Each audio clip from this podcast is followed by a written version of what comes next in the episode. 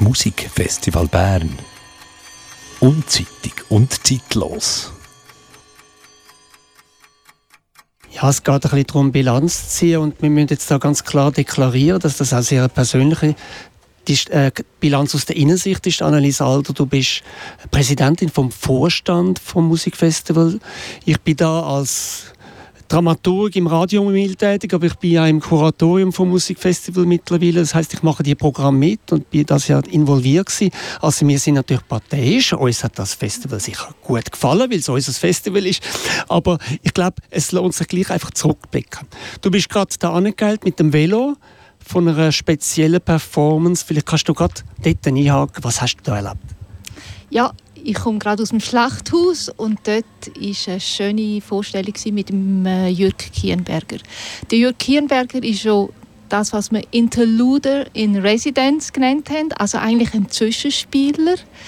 Ähm, aber jetzt hat er eine ganze Show gehabt und das Thema war ähm, eigentlich heißt es das Stück hat etwas anderes geheißen, als was eigentlich das Thema von dem Abend war. Das Thema war Burnout kann jeden treffen.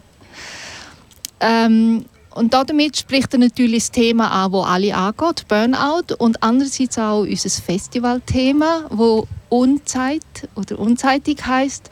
Und das hat ja etwas mit Zeit zu tun. Und Burnout, das trifft ja Leute, die äh, das Gefühl haben, sie haben zu wenig Zeit für alles. Und das äh, Theaterstück, das er gemacht hat, ist eigentlich sehr schön gewesen. Es ist sehr, es hat sehr nachdenkliche Seiten gehabt und trotzdem ist es auch ganz typisch für Jürg Hinberger, dass er auch kann, äh, schwere Themen und Sachen, wo, ähm, wo, ja, wo man muss darüber nachdenken auch ganz viel äh, Witz und ganz viel Ironie und ganz viel Verspieltheit verleihen und natürlich auch, äh, dass er das mit Musik koppelt und das äh, darum ist er ähm, ja, eigentlich ideal. Also er kann etwas Ernstes mit, äh, ähm, mit, mit Witz ja, vermitteln und eben auch, äh, er ist ein großer Musikant auch. Er kann ganz viele Instrumente spielen. So ein Interluder in Residence, der tritt ja eben auch ein bisschen unzeitig auf. Manchmal mit in einem Konzert an einem Ort, wo man nicht erwartet. Und das ist ja so ein eine Fortsetzung auch vom letzten Jahr. Letztes Jahr haben wir das Irrlicht gehabt. Mit im Konzertprogramm ist es etwas auftaucht, wo eigentlich gar nicht reingepasst hat und hat das Konzertprogramm aufgebrochen. Ähm, ja, ganz generell äh, so ich sage jetzt mal ein bisschen negativ, Störfaktoren, aber es sind ja positive Störfaktoren. Was haben die für eine Auswirkung auf das Musikprogramm? Ja, eben der Jürg Hirnberger, der schon am ersten Konzertabend ist der plötzlich auftaucht mit dem Programm. Und das äh, irritiert natürlich auch.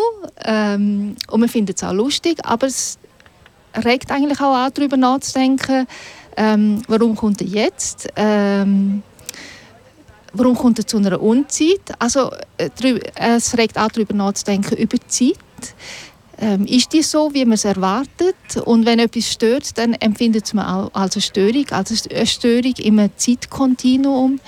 Ähm, eben so ein Interlude in Residenz ist auch dazu da, das, was immer, also eigentlich fast routinemäßig abläuft, das zu brechen. Und das fordert dann die Leute auch aus über das, was ähm, sonst immer ohne Störung abläuft, das, äh, darüber nachzudenken und das Thema eben Zeit in dem Fall äh, das weiterzudenken und weiterzuziehen. Und Musik ist ja eigentlich per se ja eine Zeitkunst und das ist auch ein, ein Spiel an dem Festival, dass man mit dieser Zeitkunst spielt, dass ähm, die Kunst eben nicht immer dann passiert, wenn man es erwartet und dass sie manchmal ähm, viel länger dauert, als was man glaubt und dass sie manchmal auch ganz kurz ist. Mit diesen Interludien von Jörg Hemberger, das sind manchmal einfach zwei, drei Minuten gewesen.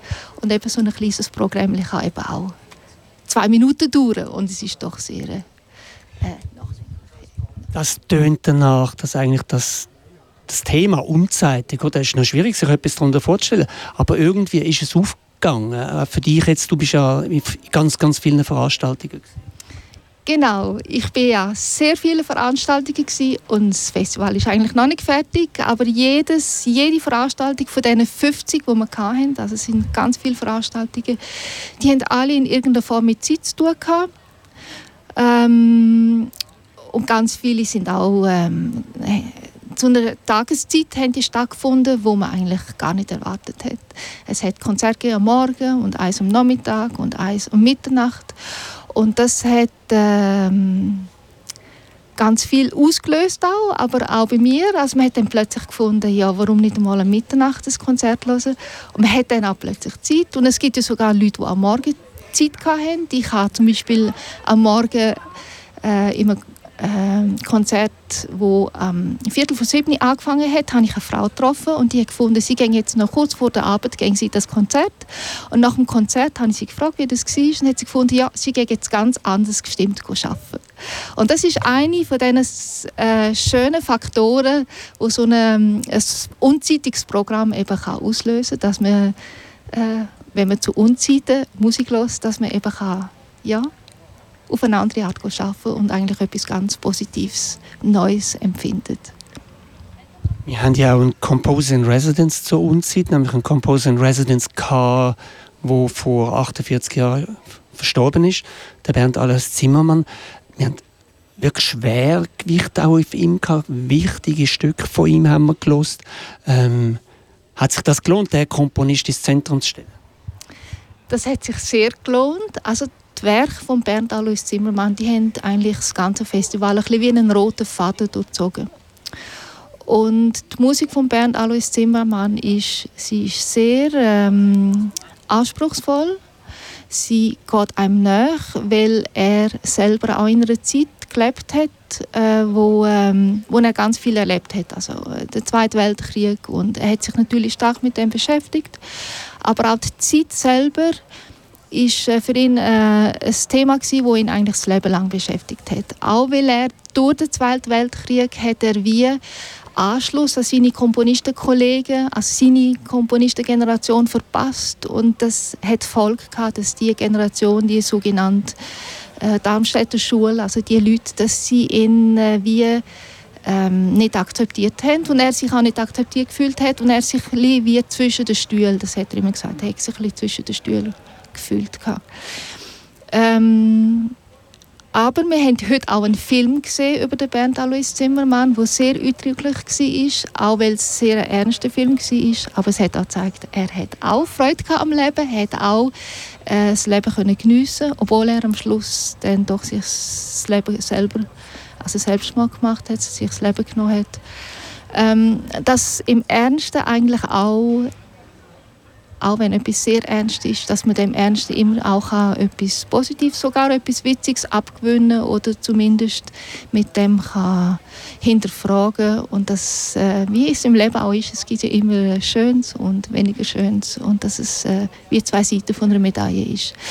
Aber nochmal zum darauf zurückkommen, es war sehr bereichernd, das Werk von Bernd Alois Zimmermann mal so in einer, so einer Kompaktheit zu hören und sich damit auseinandersetzen. Und das Schöne war, dass die Tochter von Bernd Alois Zimmermann, sie ist während dem ganzen Festival dabei gewesen, und man konnte mit ihr reden und mit ihr auch über das Gehörte reden und sie hat einem sehr gerne Auskunft gegeben.